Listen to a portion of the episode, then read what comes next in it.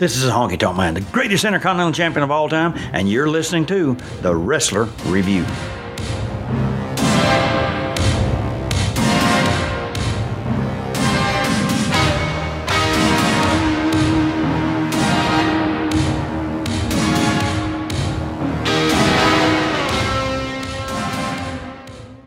Yes, yes, yes. Ladies and gentlemen, welcome to the fucking Wrestler Review. I'm John fucking Hastings, and guess who that is? It's Shit. fucking Dylan Gott. Let's fucking swear. Fuck. Ooh, shit, fuck, cunt. We don't say cunt enough. Well did you just sing? We don't say cunt enough. Yeah, this is the mandate fr- from our superiors is to start saying cunt more. Oh, at the uh, multinational corporation that owns the Wrestler Review podcast. I wish there was some weird blip where like the WWE also wanted to buy everything to do with wrestling. So Oh, they just I- bought us too. That would be very good.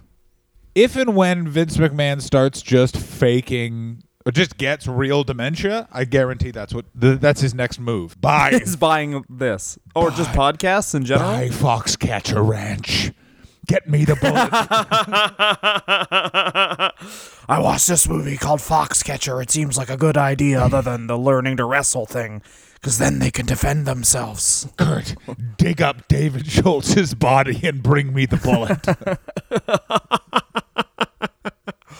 Oh man! All right. Well, I mean, we don't usually do topical stuff, and this is the Mean Gene Okerlund episode, but I think it I think it bears uh, about five minutes of our time to talk about the wrestler the the wrestler to talk about the WWE in Saudi uh, Arabia, and God damn it. People are acting like Vince McMahon did an almost completely fun Donald Trump's campaign yeah, the man he's not like he this is the thing about the WWE it's the duality of Vince wants to be he wants to be like actual ET entertainment tonight news. Like he wants to be on TMZ all the time front page of TMZ he wants that for his wrestlers. But also he doesn't see the reason why he can't just take money from warlords sometimes you know? Well, but Vince McMahon is the classic American businessman, which is my product is squeaky clean, my performers are wholesome. If anyone tells me what to fucking do, that's in violation of my freedoms. Well, Vince, Yes. you you're you cannot trade business with a country that is mur- straight up murdering journalists. Now, do Dylan and I have any uh, evidence that they murdered that journalist? No. Did a carpet cleaner show up five minutes after he entered the building? And there's apparently a video of a bone saw? Yeah, there is those things. Let's Cool. Let's go another way. If William Morris Endeavor, um, a giant multinational uh, agency and um, company, is willing to let go of $400 million of development money, you probably want to look at yourself in the mirror. If a company of that size, of that legitimacy is going, nah, not worth it, that's something to really take into consideration. If um, oh, piss in my ass.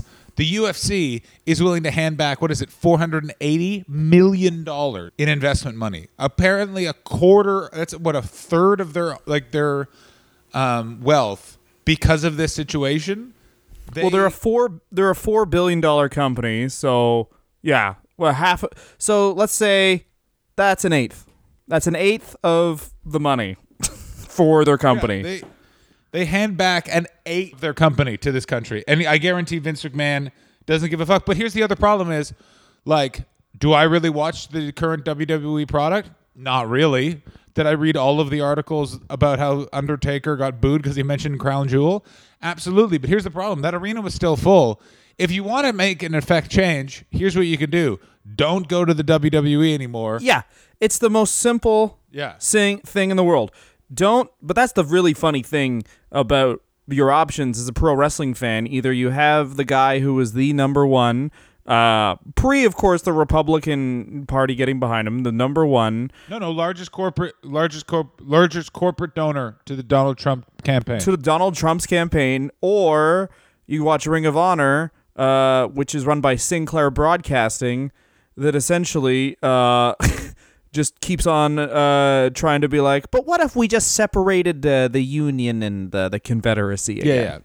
yeah. like those- Here's an actual sample from a Sinclair Broadcasting uh, news program. Uh, Tonight at six, blacks bad, whites good.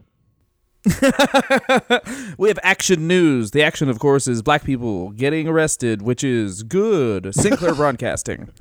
Oh, welcome to Sim. Uh, by the way, if you want to enjoy quite possibly the worst thing Sinclair Broadcasting has ever done, they have this guy who does like Andy Rooney style rants. Can't remember his Okay. name, but one of them is about how he loves the Washington Redskins now. Jesus fucking Christ. and he makes so many historically inaccurate points. My personal favorite one is the only problem with calling your team the Redskins is they never won a battle, and then you can see him v- actually remember Custer, but he doesn't say it. It's very good. it's it, it's I got turned onto it by last week tonight by John Oliver because I don't know if you can tell guys, but the rest of the review is just really a vehicle for me to spout my left wing views. Uh, There you go. but I real I got a real bugbear for the right wing media because I also really find the bias in left wing media a real piece of shit. But the right wing media, listen, left wing media is deals in exaggeration. Right wing media deals in fabrication, and I think that That's fa- a really that's a really the smartest thing that's ever been said on this show. That's not about I don't know come. uh, someone's dick. We noticed, and their shorts is a bit undersized. Yeah, yeah. Oh no, no. Like if we get into that's the smartest thing that's ever been said geopolitically on this show. If we get into smartest thing that's ever been said about come on this show, you definitely have me beat there, my friend. It's pro- no, it's probably um. Oh my God, what was the thing you said? Uh, uh, I can't even remember. What did I? It's a new classic every week here on the Wrestler Review. guys. Tee.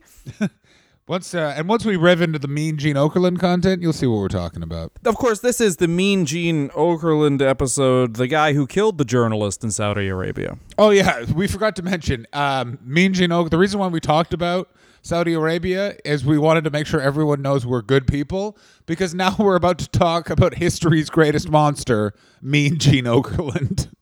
Yeah, Mean Gene Okerlund, who just did a shoot interview where they asked him about Crown Jewel, he said, That was disgusting. I clean up my mess with my tongue. Yeah.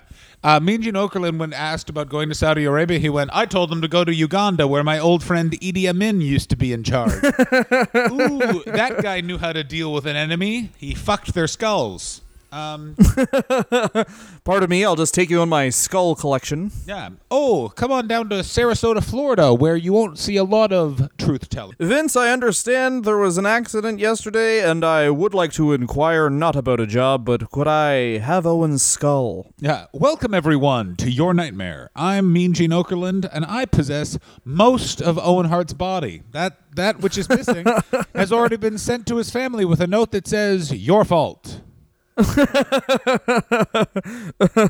uh, for those of you who, and by the way, I can't Yeah. believe I have to say this, but it, it Mean Gene Okerlund hasn't been on television every day for long enough that I do need to explain to some of our younger listeners. Mean Gene Okerlund was the backstage um, interviewer Interviewer.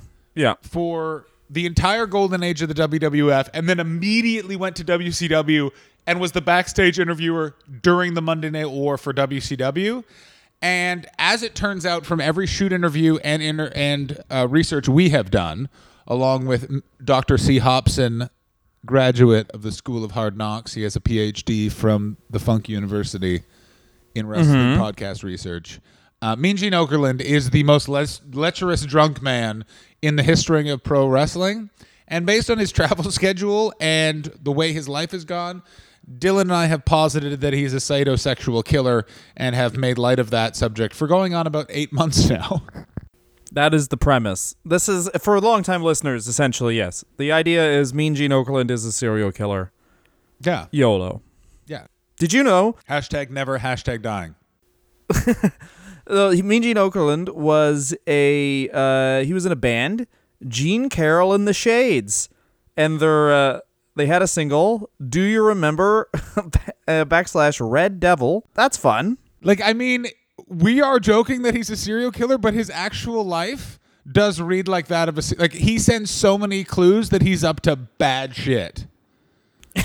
He's like lex- less successful Jimmy Hart. Jimmy Hart was like, "Oh, I've never had a drink of booze in my life. Oh, I, I need to. I gotta start a business that just sells ribs to people with naturally blonde hair. Whereas G- uh, Gene Okerlund was like, I'm I'm going to get drunk and I'm going to wait to see who falls asleep and see if their family misses them. Gene Okerlund's life is like reading like a shitty cipher from a shitty Zodiac killer. Call my bands the Shades and tell everyone that they're the Red Devil, red like blood, devil like who I worship. During this period, I assume, is when he k- killed his first animals. Yes, this is the uh, time when Mean Gene Okerlund killed the following animals in rural Minnesota: a bear, his parents, a lizard. He always had a. He always wore the underwear of his first victim. That Yeah. was his whole life. yeah, the underwear of his first, the first victim, by the way, was a uh, his twin brother in the womb. So he wore a thin film of Vaseline to remind him of the embryonic fluid that he absorbed into his body to become stronger. Uh, re- really though, he was born in 1942, and he grew up on a uh, native reservation in South Dakota. So in reality, Mean Gene Okerlund might be the toughest man in the world. Yeah, there's also a distinct possibility. Welcome everyone. I'm going to teach you how to survive off not drinking water for 10 whole years. You just suck the moisture off of your friend's forearms and that's what you get. Yeah. Oh, I'm the only white guy uh, at a on a native reservation in the rural United States in the 50s. You know what that means? Other people are racist towards these people, and they're going to take it out on me. Luckily, I'm a huge piece of shit, so I've already cut off all of their thumbs while they're asleep. Um, do you do you think he ever told Vince McMahon this because I'm sure that not. Vince Absolutely not. if the men, if they second he mentioned to Vince McMahon, you know, I grew up on a native reservation. He would have been called like Tomahawk Gene. He would have been wearing a mm-hmm. headdress, and it wouldn't have been uh, welcome, my close personal friend. He would have been I smoke a peace pipe with Mister Alex Trebek. Oh man. I would love Vince McMahon like when they run out of ideas for like uh because 100% happens. They run out of ideas for whichever new wrestler and then Vince McMahon excitedly gets out his big book of stereotypes. Yeah, yeah, And yeah. some of them are just so weird and outdated like ah, the Finnish. They love boats and myrrh. Cover him in myrrh. You'll be from Kazakhstan, and you will fear the Mongols. You know what they say about people from Kazakhstan? They love oats. You're going to eat dry oats 5 hours a day. Yeah, you'll be from California. You'll be a Quaker. That's what they were known for back in my day. And by my day, I mean right now because I haven't aged at all.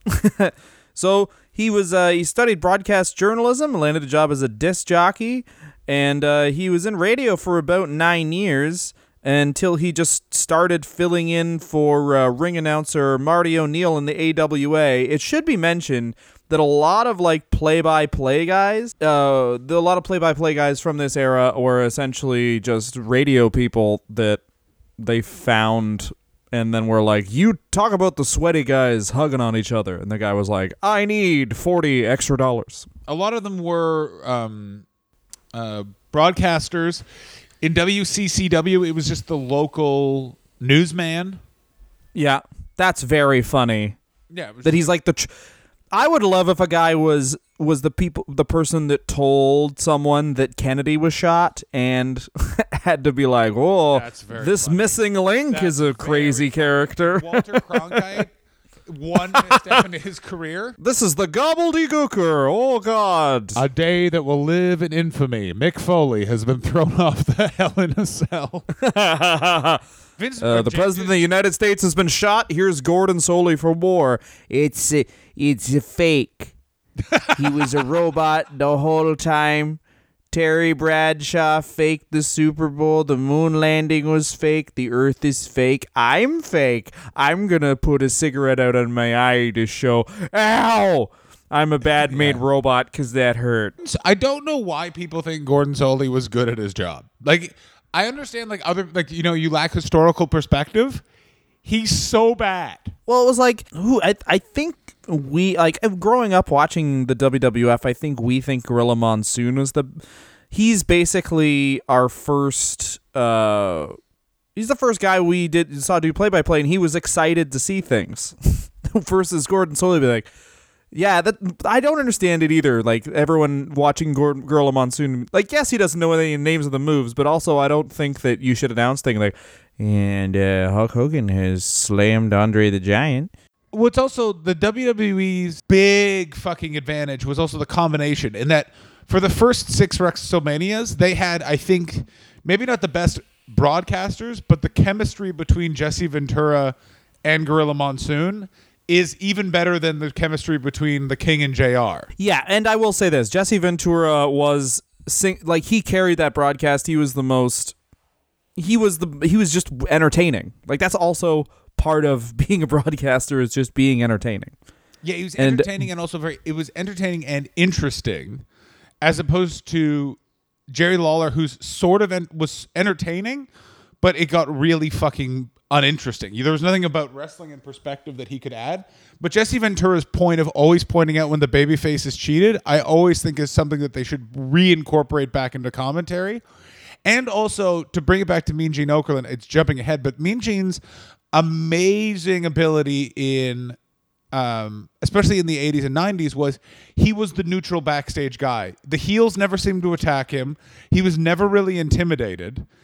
And the, the baby faces all seem to treat him like he was like their good friend. Yeah. Well, Mean Gene starts in the AWA, and my favorite thing is that Verne Gagne didn't smarten him up to the business. Oh, it's the And best. Here's something really funny is that Verne Gagne didn't count on the fact that if you're not wrestling, then of course, like of course you know it's fake. Like Verne Gagne, I'm not gonna tell him if it's real or fake. And then Gene Okerlund's watching it like, oh, that guy's running off the ropes like I would in a real fight. Yeah, it's not like, like I think That guy's bent over for 10 seconds and the other guy just uh, kicked him in the face like I would in a real fight. Just bend over and wait. what you what you learn about Mean Gene Okerlund is it's like, oh, I, in a real fight, this is how it would actually go. And Mean Gene's like, I've been in a lot of real fights. I wouldn't behave that way. Yeah. This is ridiculous. A real fight involves this. First, you stalk, then you destroy, then you bathe in the fluids of them. Yeah, why aren't you whispering good night into their ears and then just showing them a knife? Here's how a real fight goes. You look at them, they attempt to throw a punch, and they realize you've cut off all of their fingers, slowly, purposefully. You're chewing on their fingers. That is a real fight. Uh, here's a real fight. They're asleep. You wake them up and show them their own dick. Knockout. Um, so much like is the story of Verne Gagne. Verne Gagne literally, if um, 80s wrestling was poker, Verne Gagne held all the cards and then one by one was like, who needs cards when I'm playing poker? Because poker works, which is I just decide that I win. And then everyone's like, that's not how poker goes, Verne. Oh, okay, I'll leave. Um, Yeah, yeah, but it would be like if, uh, yeah, if someone held all the cards in poker and then they decided they really thought the jack looked a lot like them, so they just kept on collecting jacks, but trading them for queens, kings, and aces. Like it's fucking insane. Uh, my one of the another really funny story is uh that apparently, so, uh, what was it? Lord Alfred Hayes and Sir Oliver Humperdink. Let me get yeah, Sir Oliver Humperdink. Man, naming a guy Humperdink. Very funny stuff. Anyway, so they were talking in Carney, and then they didn't think Gene Okerlund uh, could understand it, but of course he could because he's a murderous pervert. Yeah. you can't keep a secret from a man who has that many secrets. he speaks more. He speaks another version of Carney that's that's only about where Jimmy Hoffa is buried. Yeah, he speaks another version of Carney, which is the silent scream of someone knowing that this is uh, this is the room they will never leave. Of course, Gene Gene Okerlund seems like I- I- he's. I, have to stress. Uh, if I started- if I was like if someone put a gun to my head, yeah, This started as a joke, but the evidence of his real life shows that he absolutely is up to something no good.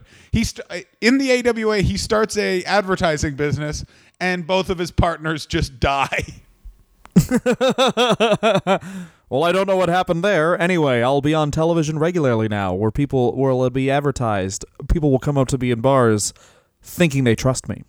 Don't trust me. There's a lot of like, if all right, like if you right now, if someone put a gun to my head and was like, "You need to call one person who definitely knows to get to get cocaine," and in ten minutes, I would call Gene Okerlund, and he would probably be like, "The cocaine is of course secured. Do you want any guns with the serial numbers shaved off of them?" Oh, I can get you cocaine, but I thought I was talking to men. Uh, we do. Uh, we do that type of cocaine where they mix it with gunpowder and give it to child soldiers in Sierra Leone. That really is what get my dick hard. Welcome everyone. cocaine, how ludicrous! I do pure fentanyl. I invite death. It just Yeah. will never come. I am Yeah. immortal. Many people discuss cheating death. I've effectively hired a limousine for death and invited it over for dinner, but it fears me. I hope that he's doing a shoe interview one time and he just takes a drink and there's a bottle just labeled stem cells. He just drinks so many stem cells. By the way, these are not these are not made in a lab. I got these the old-fashioned way. Yeah. yeah. Going into an orphanage and having a good night. Oh no! First of all, that's not how you get stem cells. He'd need to go into No, a it is. no a maternity ward and have a good night. no, he he, he craps he cracks open babies like the goddamn soda pops. Yeah, that's what it because it's it's but it's the stem cells are in the pregnant mothers. They're not in the babies. Ooh, learning, living, laughing. The wrestler review. Yeah. I only know this because of listening to the Joe Rogan podcast on an aeroplane. The TVs were out, and it's the only thing that for some reason my phone had downloaded. And let me say that guy is both really smart around dumb people, and then when he's around a smart person, he comes across like a fucking idiot.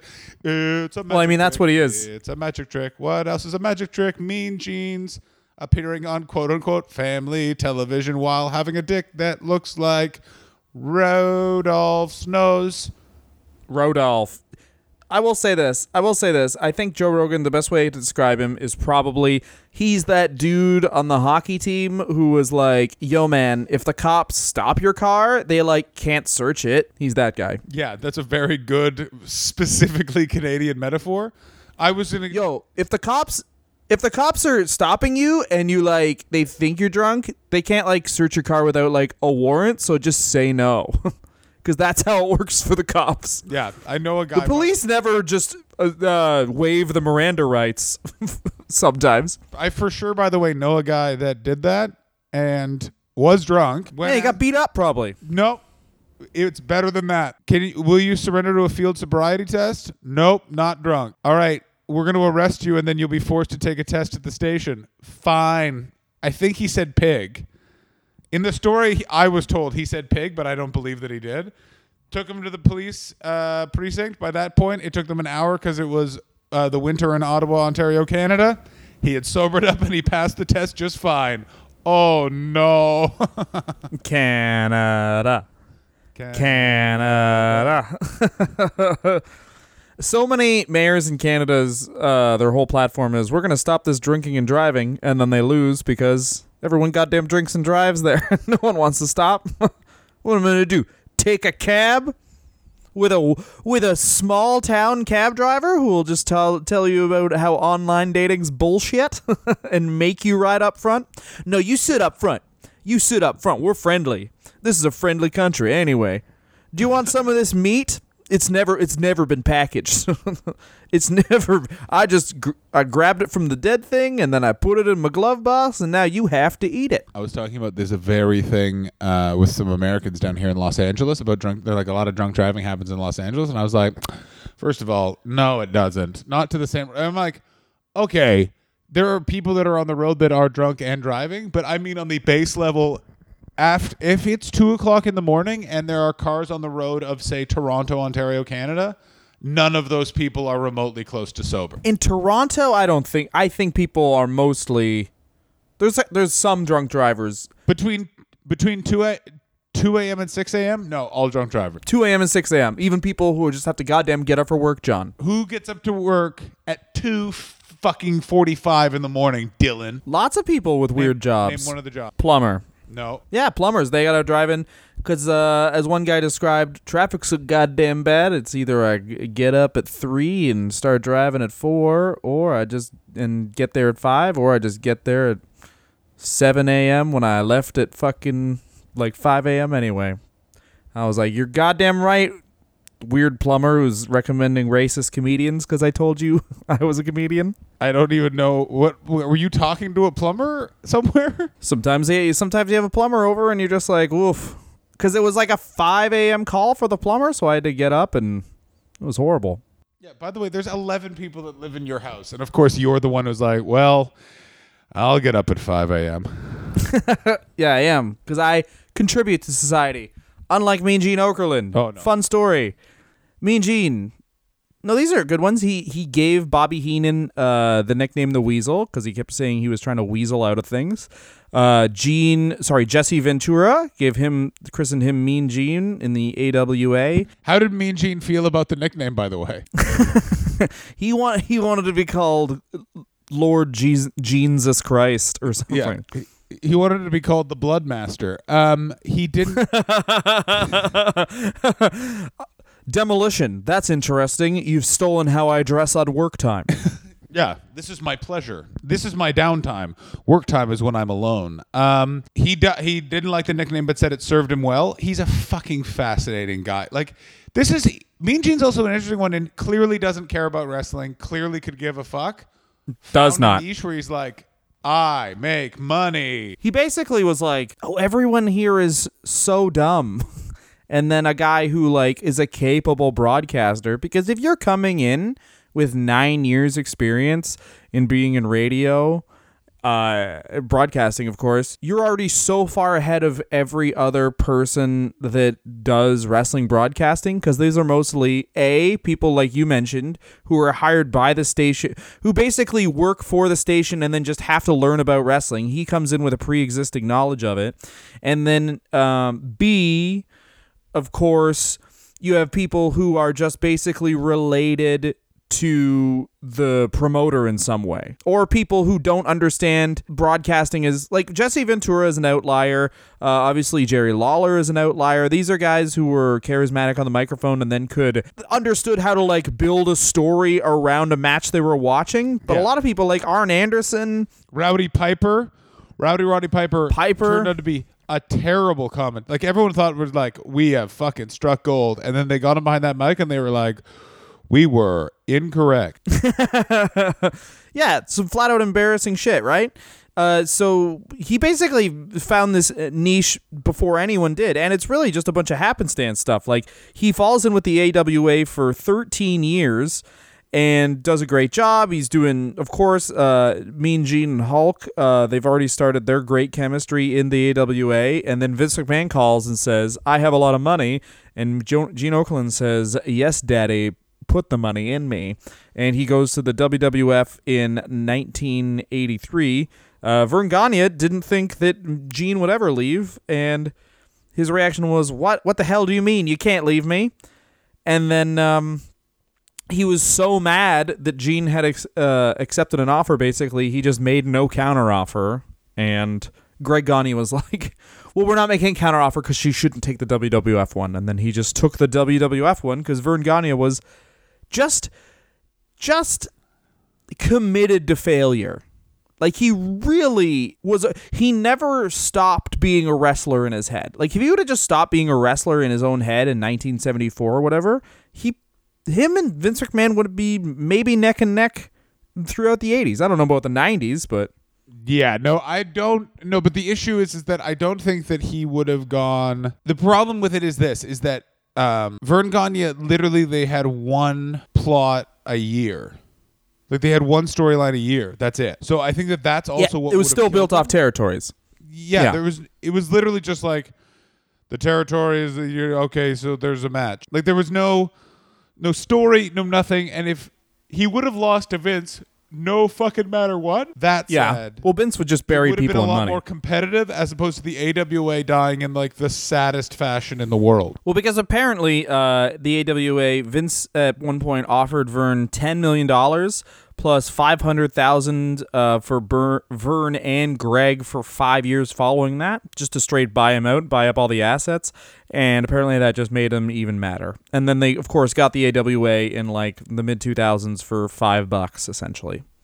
Yeah, they got it. Yeah, they got it for five bucks and the agreement that they'd have to put Verne Gagne in the Hall of Fame one day, which he for some reason was still angry about, even though he agreed to. That's so funny. Verne Gagne, essentially, for those of you that haven't really watched much, is like Triple H now, but people complain about Triple H. But imagine if Triple H faced Roman Reigns at WrestleMania and just won in five minutes and then got on the mic was like, that's because I'm better than him and he sucks. that was Verne Gagne. Yeah, Verne Gagne, and by the way, imagine also Verne Gagne. No one says anything nice about. Yeah, no one says that he's super cheap. Uh, he like he like listen to our Hulk Hogan episode though. He did come up with like a lot of very very uh, instrumental stuff in basically how we think pro wrestling is done now. Like he came up with hulking up. Yeah, Like that was him. he came up with like ripping off the wrestlers financially. Yeah, he was uh He came up with doing this. farting. He made up farting. So Verne was always super guarded, and Gene Okerlund says Vince was a lot less guarded, which is the most creative way I've uh, heard of someone saying, We did blow till 19 right now. YOLO. I don't know why, but the phrase 19 right now really makes me happy. The, Gene uh, would also come to Vince with uh, offerings. what do you mean they have to be alive, Vince? Picky, picky man. Um, now, Gene Okerlund, the main reason he left um, the AWA territory is because he was wanted by the St. Paul Police uh, Department for questioning over a series of disappearances by an old abandoned library. The Green River Killer. Yeah. He was an amateur. Yeah. The, uh, to quote Mean Gene Okerlund, the Green River Killer is a pussy compared to me. I eat the predators. I am the ultimate predator. I am the axe. I am the smasher. I am demolition. Walking disaster. yeah, the Mean Gene has that tattooed on his dick. Did you know Mean Gene Okerlund has uh, Yakuza tattoos all over his body? No, no. he takes off his shirt. He takes off his shirt, and it's like Red Dragon. Yeah. He takes off his shirt and it's Red Dragon. The scary thing is that he will then show you a tattoo that looks suspiciously like your own mom. Welcome, everyone. This is my good friend, the Ultimate Warrior. Let's drop the pretense, Jim. Do you know pain? Do you want to experience it? Just when you think you're at a high point, Jim, I will take your life. I swear to God. Welcome, everyone. Uh, Ultimate Warrior, time to ask you the hard questions. Just because you speak gibberish, do you really think that you're fooling anyone? I'm going to inject you with some fucking phenobarbital and get the fucking information out of you. You think you're so fucking sexy, but more women like me than you. Yeah, he wrote all of Jake the Snake's promos, but he uh, Jake the Snake just had to cross out the part where it says, "And then and then you and then you take their lives, and then you open them up, and then you are God." Yeah, me and Gene Okerlund kept doing things like um, fucking the snake.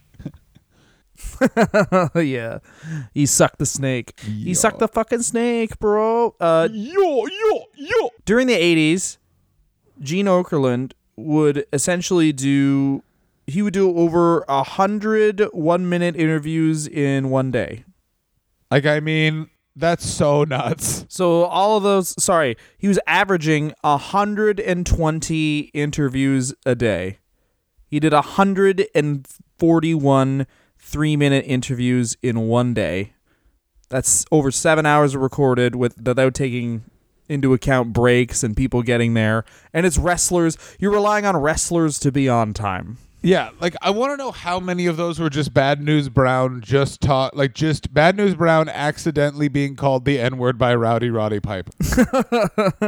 Well, get him out of here. He's not fit to be around me. Well, you know, the thing is, is he says he has a family, but I don't think those type of people are allowed to produce. Oh no, John. That's not me. That's Rowdy Roddy Piper saying that. I've read the man. I've read the man's book. It's mostly just those views. It's mostly him just justifying. He's like, that was a character, but it came really naturally. Well, if it came really naturally. then that's who you are. Um, so Gene Okerlund uh, wrote All American Wrestling, which was like uh, their like precursor to like kind of like Tuesday Night Titans uh, style thing. He actually wrote the whole thing, and uh, he did a match uh, when he first got to the WWF with as like basically like uh, Hulk Hogan's little buddy and he had to train Gene in these little fun vignettes. Uh, Okerlund then pinned uh, his opponent, who is Mr. Fuji, uh, at the match, and that was really nice and cute. And then Gene celebrated with the blood of an innocent. Yes, no, this was the uh, the you. I'm sure have all seen the Fuji Vice segments. What you don't see is that after Mean Gene ran up those steps, uh, he then uh, took the skull of a bird and used it to beat another smaller bird to death. Yeah, what Gene Okerlund would do is he would get a cat from the pound, and then he would collect ants, and then he would put the ants around the cat and see who won. Yeah, that's oh god damn it. That's the fucking worst thing I've ever heard in my life. Sometimes I like to put a ki- I put a kid and a snake in a box together and whoever uh, is the quietest gets to get let out. yeah, he does. Uh, he uh, he had a son, uh, but actually, this is what actually happened: is that Gene Oak- ninjas killed Gene Okerlund's wife, so he knew he had to avenge his wife's death, and uh, he laid a sword out and a ball, and the kid chose the ball, so he cut the kid's head off with the sword. That's just a real thing. Yeah, absolutely. Mean Gene Okerlund's breakfast of champions is just a knife and a bottle of whiskey on a table, and every time he, every time he takes a sip from the bottle, he gives himself a small cut somewhere on his body to remind himself of him being a bad man. I thought you were gonna go the route of he plays the knife game. He just goes to the knife game, and then once he uh, once he stabs himself, that's when he's like, "I'm ready to leave. I must dull my senses to be around the people without acting on them." It's much darker than that. It's just that's just how he likes to start the day. A sip of bourbon and then a slice of flesh. How great would it have been like, hey, it's me and Gene Okerlund here. We're here with the Hulkster. Hulkster, do you know that I can smell your fear? I know where Linda is right now. Welcome everyone to Superstars. Uh, joining me now, Miss Elizabeth. Miss Elizabeth, second day of your period, heavy flow. I smell blood. I can smell everything about you, Randy. I can smell the fear. I can smell the questioning yourself. And I have one question: Do you want children? Because I can make sure you never have them. oh my god! Hey, welcoming na- welcoming now, Randy Savage. Randy, your brother name is named Lanny Poffo. He claims he can suck his own dick. I wonder how he'll feel when he watches me do that to him. I'm cutting his dick off. Uh, we're gonna take a break, but you might we might want to talk about this for two more seconds. G- mean Gene, this is his own words. This was about the Ring Boy scandal. Uh, if you guys don't know what the Ring Boy scandal is, I wanted to bring this up in the second segment, so I'm happy we're talking about it now. Yeah, you explain what the Ring Boy scandal is. uh, well, to the best, I mean, I never really read too far into it because wrestling makes me sad enough as it is. Uh, but basically, correct me if I'm wrong, but essentially the allegations was uh, the allegations were um, there were teen boys that would help out uh, with the rings, and Pat Patterson would let's just say interfere with them. That was the scandal, and Mean Gene Okerlund uh, was quoted as saying, "Well." I mean, they were acquitted, but you know what they say: where there's smoke, there's fire. And this guy still works with the WWE, even though he basically said, "Yeah, I mean, they're probably all pedophiles over there, but you know, a job is a job." Yeah, no, well, it's it was. Let's get to the crown jewel. Gene Oak- Gene Okerlund would do the crown jewel by himself, oh, and everyone who was mad at them would soon he would just read off he would just read off their like grandma's address and look them in the eyes and then they would not boo anymore if Mean Gene had his fucking way, Crown Jewel would literally just be Mean Gene stood in the ring going, "You fucking losers." Oh, you let oh you made it legal so women couldn't drive? Don't broadcast your views. Just fucking hold people accountable.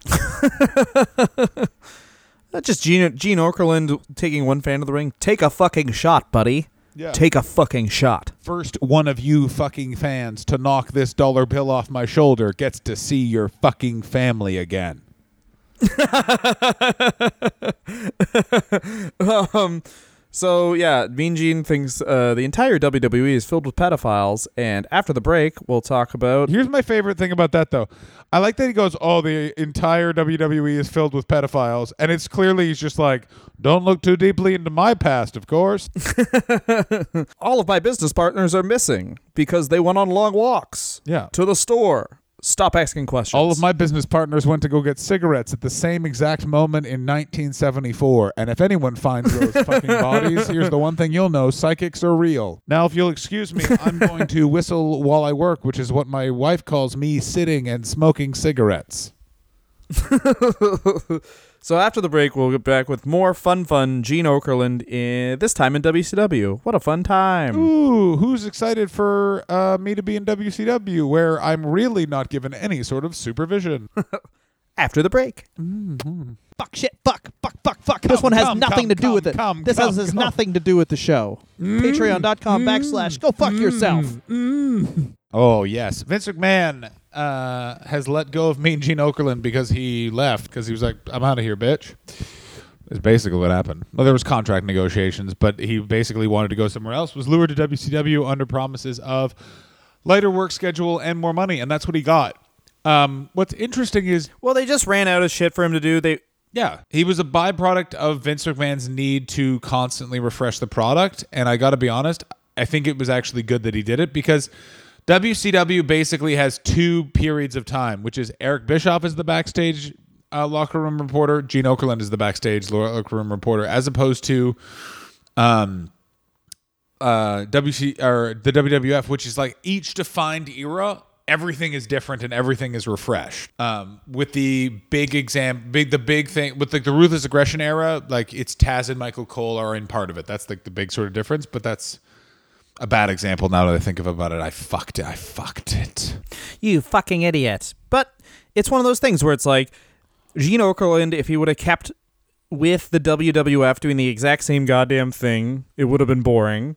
But since you put him in WCW, it just gives him a little refresh and gives the WWF a little refresh. And they could have done the exact same fucking thing. Like this is the crazy thing where like TNA in the like 2008 to like 2012 type thing that they were doing really well at getting people, but they never got anyone current from the WWF. For example, like let's say Randy Orton wanted to change the scenery, that would have been how TNA or Impact Wrestling made a big mark because Randy Orton would have been doing the same fucking shit, but just having him in a different environment would have added a lot to his character.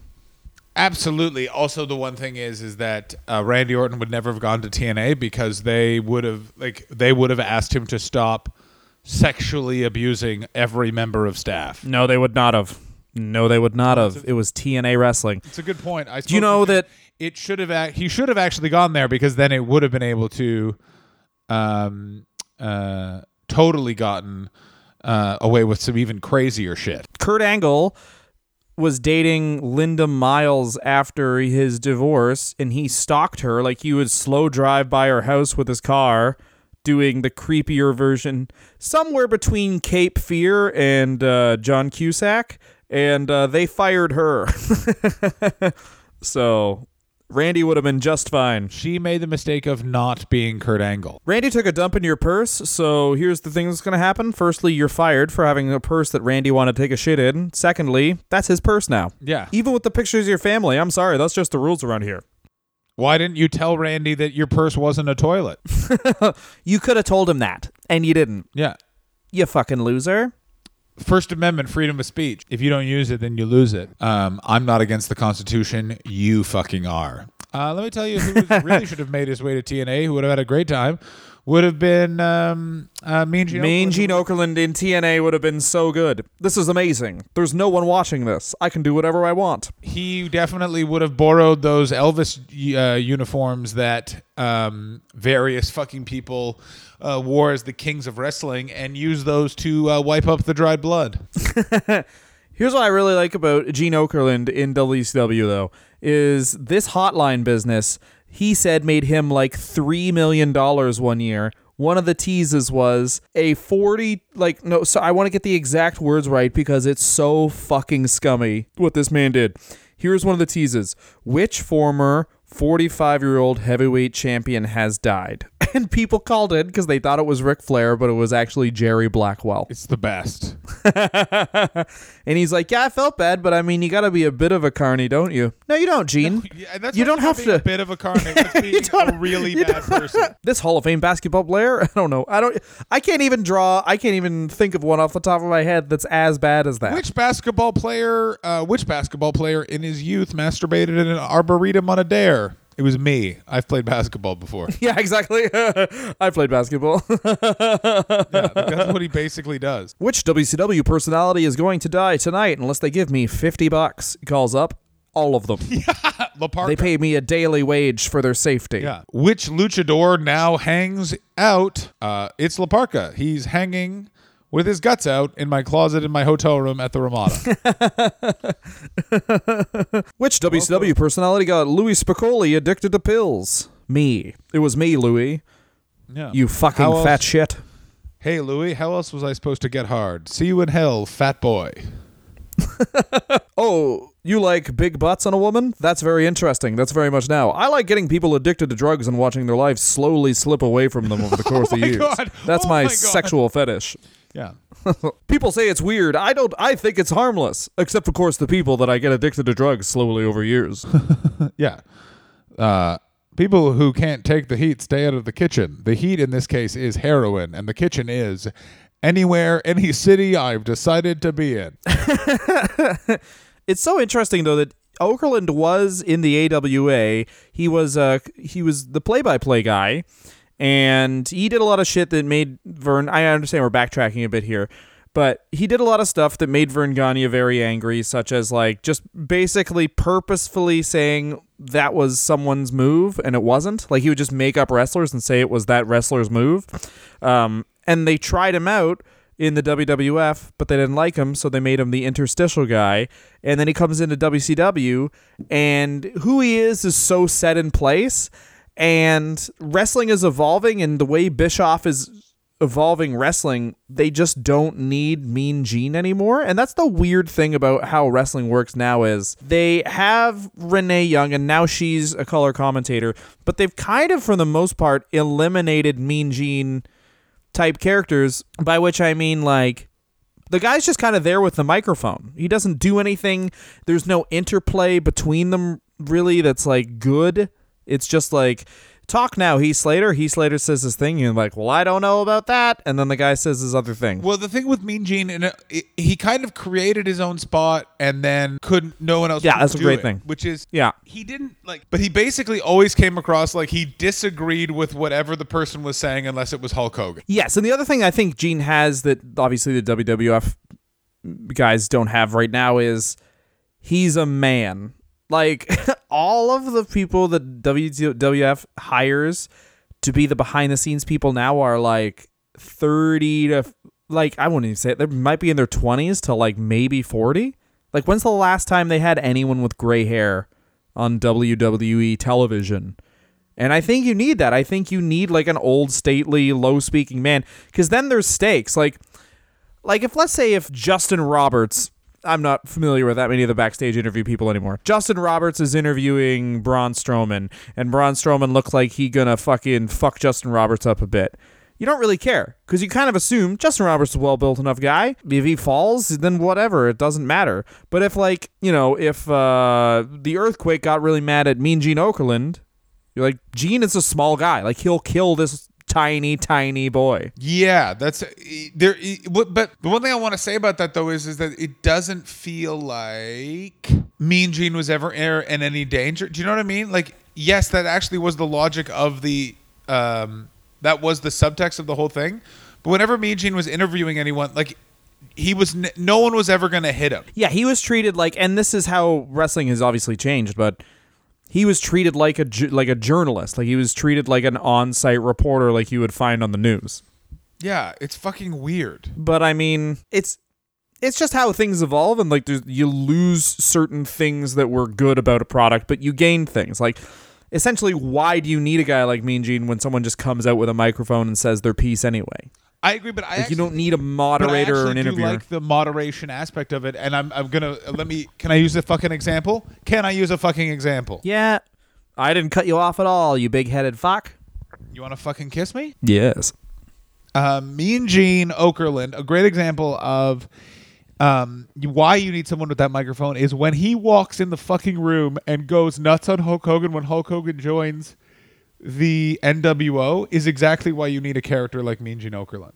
Because he is express he can express founder outrage as his own outrage and um, no one sees through it. Like everyone's like, well, of course that's his good friend, all this sort of shit, and then but it comes across as like no, it, it comes across as the fans' voice is being heard, but in actuality, it is just this one guy being like, "Fuck this fucking guy." Like, you, you see what I'm saying? I feel like my point's getting a bit muddled, but yeah, Yeah, of course. And he's uh yeah, it goes back to what we said uh earlier, but he's uh he's treated pretty neutral. I can't really remember any like a heel beats down Gene Okerlund segments where whereas there was a time where I think a guy who is kind of as beloved as Gene Okerlund, the guy you could kind of find most like it probably would be Jim Ross. And they did uh the heel beat up Jim Ross angle every like six months at one point in the WWE. But they never. That's the one thing WCW never did was they never No. got a heel to just straight beat down Gene Okerlund. Like he was in matches. Like of course you guys probably remember. I mean, there's some people who might not know this, but so Gene Okerlund, uh, you know, stately figure as far as wrestling goes, which isn't saying much, but. Then he becomes the dirty old man character stemming from Yeah, the Vin- Ready to Rumble movie. Vince Russo st- uh, just be like, "We got to give him some sort of character," and then just goes, "Boom, he's a fucking dirty old fuck," and it's just like. Yeah. No, and it doesn't work. I remember watching this; it didn't work. It came across so fucking bad. Well, because he was still doing his Gene Okerlund radio man Yeah. voice, where he's like, "Welcome everyone to Yum Yum Yum Yum Yum Yum Yum Yum Yum yeah. Yum." Welcome everyone to Who Wants to Kiss My Dick. This is disgusting. I don't want pleasure. I want pain. Yeah, you are living in your nightmare. Much like a fly into a spider's web, you're dead already and you don't even know it. Pamela Paulshock, I'm supposed to act like I'm attracted to you, but the only thing that's attractive to me about you is the opportunity to see your eyes on my table without a body attached. Coming up next, an interview with I don't pay attention to the wrestlers' names anymore. yeah, I don't like you. You don't like me. So uh, Gene wrestled a couple matches uh, towards the end in uh, WCW. Obviously, he does not like Vince Russo whatsoever, as no one did, because Vince Russo. we- We'll obviously do a Vince Russo episode one time, but there's a lot of flack I think he gets from just being. He was the first wrestling writer, and I think a lot of people just flat out hated that idea more than him at some points. You know. Yeah, I.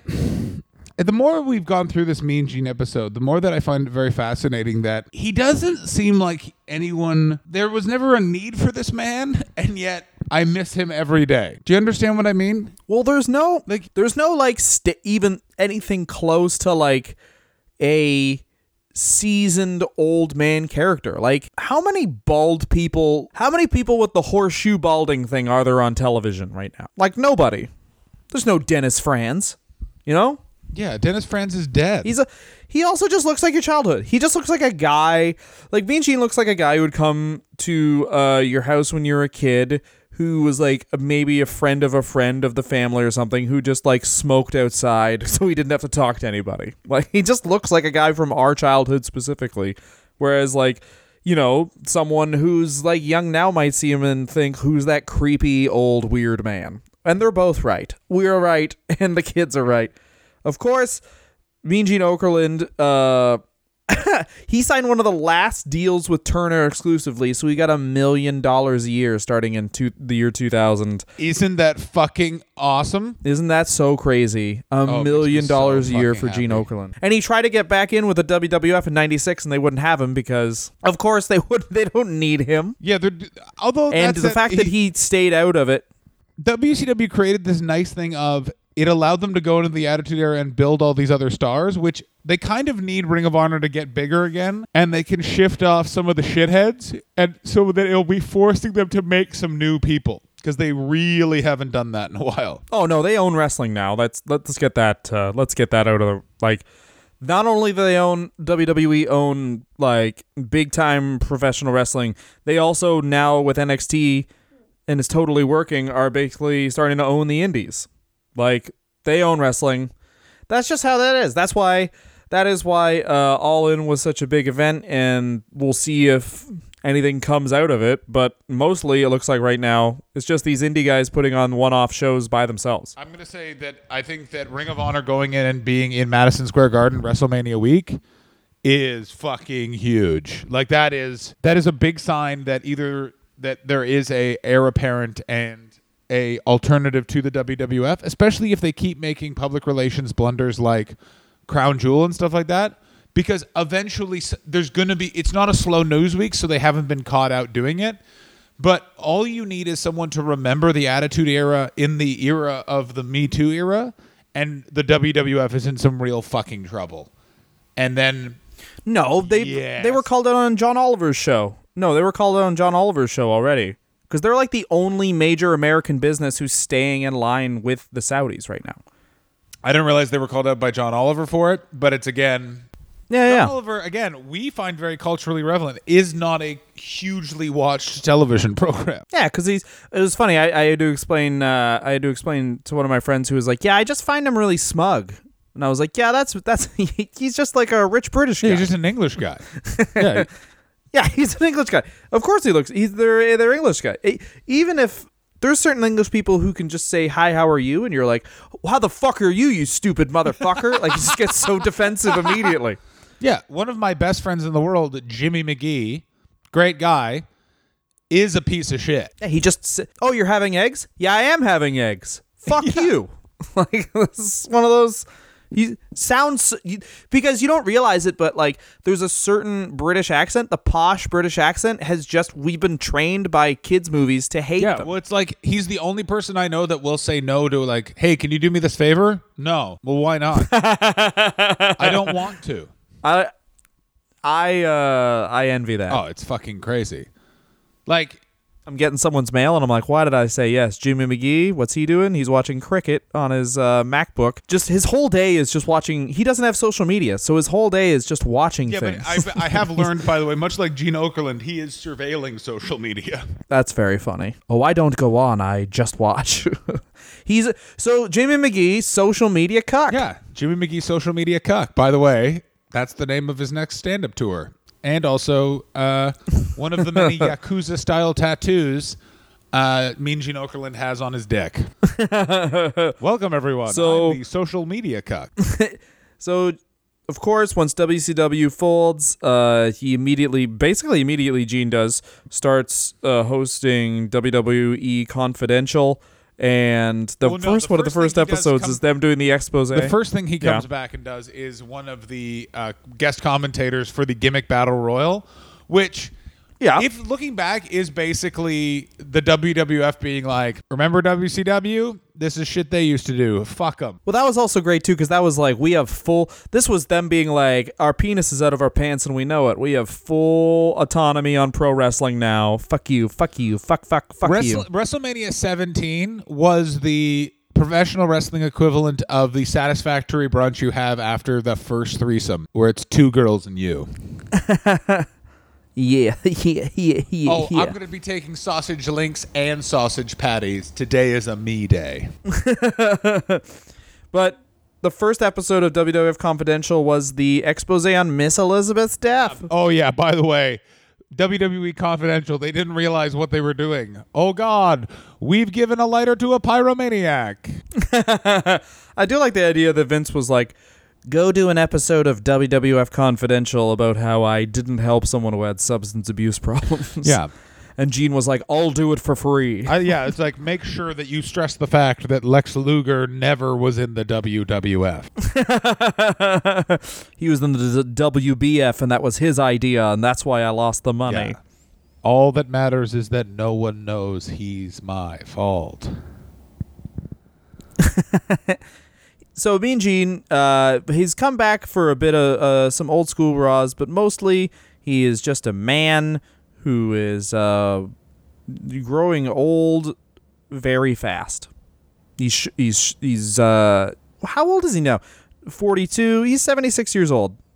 And given the fact that he like basically would like reroute planes so he could drink more with Bobby Heenan, that's a life well lived. Um, I would. I've been waiting for an opportunity to tell this story. Vince, uh, Kevin Nash, who also is a massive alcoholic, tells the following story as a like, you know, just being on the road is fun. He's traveling back from WrestleMania with Mean Gene. Mean Gene's going to Daytona or Sarasota. Kevin Nash is going to Daytona.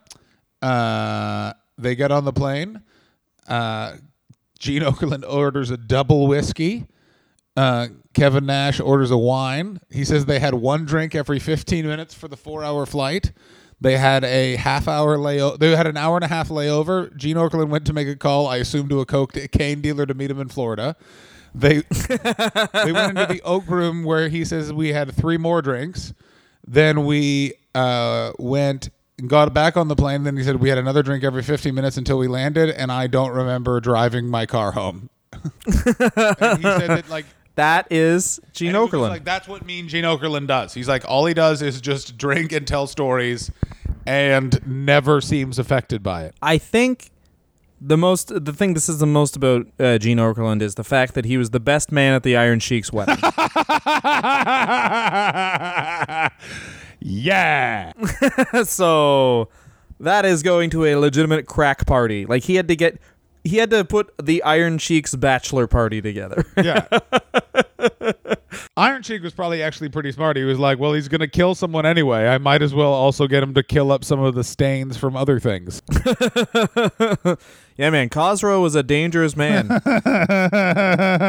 dangerous, dangerous man. So what's your favorite thing about uh, Gene Okerlund? Mean Gene Okerlund created he created he created a job within pro wrestling that no one needed, no one wanted, and I miss every day. It's absolutely spectacular. That all I want is this weird neutral backstage reporter, but no one else seems to be able to do it. Beth Phoenix or not Beth Phoenix, what's her fucking chops? Dino Dean Ambrose Renee what's her name?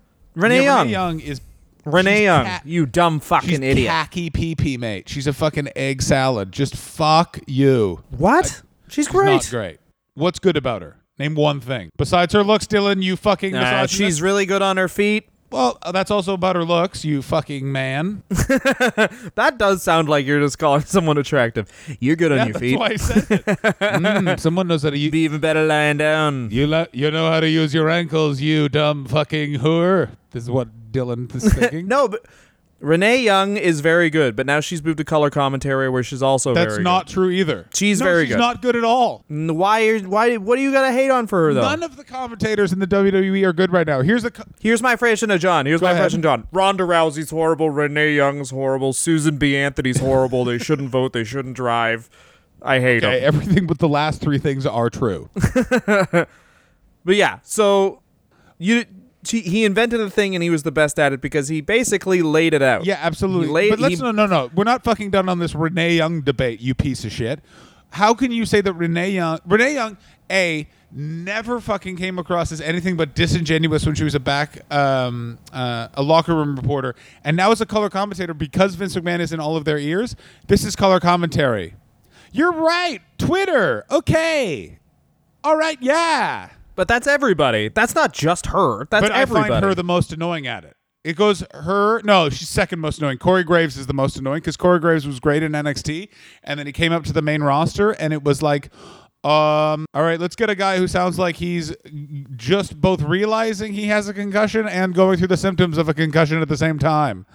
Oh my God, it's that guy. Okay, bye. Yeah, but the thing is, Renee, she's here's the whole thing about WWE commentary. It the whole goal is to not be as robotic as humanly possible. Corey Graves and Renee Young are great That's at it. not. To, Jonathan they come across, if Coachman the- is If their terrible. goal is not to come across. He's the as- only one that's allowed to go off book because J- Vince McMahon has wanted to Jonathan Coachman to be their color commentator legitimately for 16 years and he's never been good at it. You fucking idiot. That's you.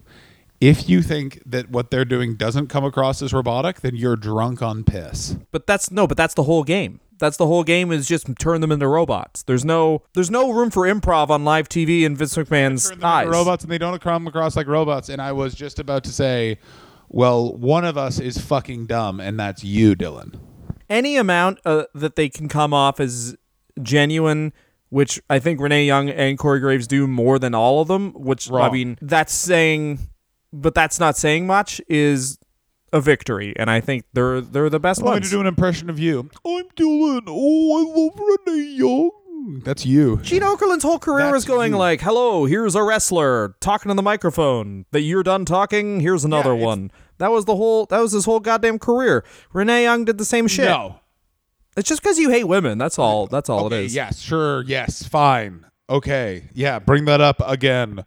What are you, the judge? Hey, I remember this. I remember when you read J. Edgar Hoover's autobiography and you called me and you were like, "Now there was a good man," and then you hung up.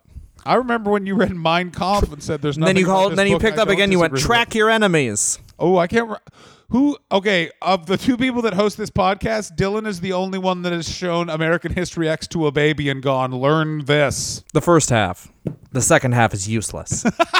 Um, Dylan watches Schindler's List with his um, with his wife, so they both get hard and wet, and turns it off before the Nazis are tricked.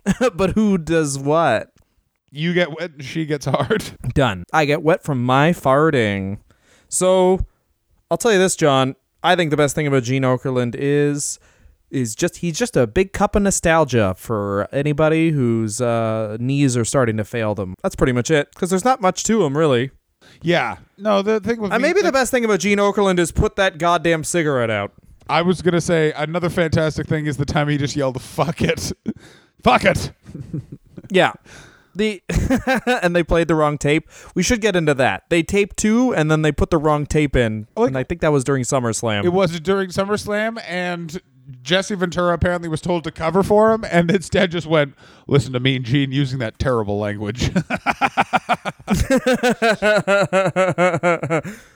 so I think the worst thing about been me cut from the WWE Network. Here's my question: Why would you keep that second tape, like that first tape where he goes "fuck it"? Like just delete that. Oh, to show it to other people. Oh, yeah, it's wrestling. They're all redneck carnies. oh, I forget. Yeah, I'll sell this tape for a thousand dollars to the first man who comes in with dirty pampers. like Vince McMahon was just like, now, finally, a wedding anniversary gift for Linda. Linda!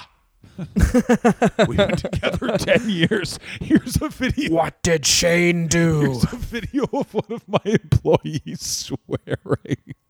I just like the idea of literally a billionaire thinking that's an appropriate gift for his wife on their anniversary. Fuck it. Get it, Linda. He's not supposed to say that. yeah, well, I mean, he's also he's a billionaire now. You fucking idiot. Fuck, Fuck you. How about that? Fuck me. I'd fuck me. John. What's the worst thing about Mean Gene oh, Okerlund? Oh, that he for sure like okay. Mean Gene Okerlund's not a serial killer, but I will say he is probably the biggest drunk and worst person involved in pro wrestling outside of Buck Zumhofe. he's not the worst person. Yes, he is. He's just the kind of guy who had a job that was nothing, so he could just get drunk. Mm, no, he was terrible. He's like he had slightly more to do than a security guard, like a night security guard. Oh, I think he had a lot less to do than a fucking security guard. I bet I I guarantee Mean Gene Okerlund was never late once for his job, but he showed up just fucking hammered every day. Oh, I'm going to concur with that. We may disagree on Renee Young, but I guarantee that that guy, he's like, I'm too drunk to sleep. Time to just buy a bottle from the hotel room and we'll go to the arena now. Because his job was nothing. It was like, hello, Ken Patera. I eat a cheeseburger, steroids. Okay, that sounds nice. Here's another guy who's going to be steroids too or whatever. Oh, life is just a series of moments and then it ends, folks. Good night. Yeah. Hello, everyone. Fear is just something that weak people feel. Now, if you'll excuse me, I'm going to cry. I'm going to drink to eliminate my actual emotions. All I do is hope I don't die. Hope I don't die before I clean up my crawl space. hope I don't die before I clean up my crawl space. Everyone wants to kiss me in my dreams. Those are some songs from Gene Okerlund's unpublished songbook. Gene Okerlund, Blood on the Keyboard. that was going to be his follow up to Gene and the Shapes or whatever. Gene- Guys, we fucking did it. That's a Mean Gene fucking Okerlund fucking episode. Fuck you, you stupid motherfuckers. If you're fucking listening, give us fucking to money. fuck- also, longer than Tony Atlas, longer than like this is one of the longer episodes. It's nowhere close to that fucking novel we made about Hulk Hogan, which is I still can't believe how long that is. But still, I'm glad that we. I feel like we've done enough time on this absolutely talentless piece of shit. Oh, sorry, I thought we were talking about Dylan. I mean, Gene Okerlund is good. Oh, Oh, Dylan McDermott. Dylan McDermott. You were talking about. You were talking about Dylan McDermott there. That's funny. Next week we're doing Playboy Buddy Rogers. If you thought we were talking about a drunk this week, this is a drunk in the Yeah. '60s. la la la la la la la la la. His name is Buddy Rogers. Fa la la la la. Johnny Valentine thought he was a dick. Fa la la la. Johnny Valentine was essentially a sociopath. Fa la la la. Imagine what Buddy Rogers did to deserve that reputation. Fa la la la la. It's gonna be good. He was the first WWWF champion, and uh, if you listen to our Lou Thesz episode, you know how old Lou felt about Buddy Rogers. Not, not good. Uh, and we'll get more into that. A legendary figure in professional Let's professional just say wrestling, Lou Thesz only liked Buddy Rogers on opposite day. and it was never opposite day. That's next week. Thank you very much for listening. Uh, if you want to watch us do live stand up, go to Los Angeles for John.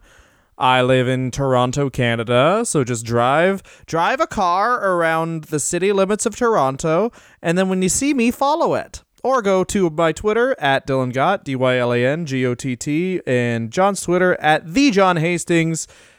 You know the the word, and then John with an H in Hastings with how you spell Hastings. Fuck you for listening very much. In the immortal Bye-bye. words of Gene Okerlund, put out that cigarette and pick up and pick up my dick. Dave the Redneck Schultz, as the fans call you, you see something like this happen, it's got to be upsetting to you. It don't upset me at all, baby. Let me tell you, I think it's great. You know what I mean? If you're gonna go on the hunt, you gotta be able to run with the big boys. If he can't run with the big boys, he should get out. He shouldn't come out here. Last time I was in San Francisco, I went downtown looking for a woman. You know what I mean? I wanted a woman. I couldn't find no woman. I found a lot of men that look like women. Now you, Hulk Hogan, you belong in San Francisco. What's wrong with you, Gene? I'm telling you like it is, baby. You belong in San Francisco. That's your kind of place. That's your kind of people, because you've never had a woman, baby. and, and going back to live TV and that anything can happen, let's talk about SummerSlam 1989. You had you had a pretty good blooper going for yourself there, man. When the, when the backdrop started to fall, do you remember that? I, I do, but no, I, I, I, I, you need to know the rest of the story All right, I on that. Right. We, uh, we pre-taped uh, that particular thing because it was a little close for Bobby and Rick Rude. So I brought them out. Rude was going to be facing the Ultimate Warrior for the Intercontinental title at the time, and uh, brought out uh, Bobby Heenan along with the the uh, Intercontinental Champion Rick Rude, uh, Zabada, and all of a sudden the backdrop uh, releases, and I had an expletive in there that went on the air. Now that was on tape, so some tape guy went 10, 12, 15 seconds into the tape, and he says, "This is the cut." That's the one he rolled in on the live show, and then all hell broke loose. Uh, I heard uh, Vince over the phones yelling at Jesse Ventura, "Cover for him! Cover for Okerlund! Did you hear what he said?" And Jesse buried me. He said he had this little bald creep. I expected he'd foul mouth like that. I mean, it was brutal. Wow. And for some reason, I probably could have gotten uh, kicked out the door, but uh, it kind of stands as one of the uh, first incidents of a little profanity reaching the airwaves.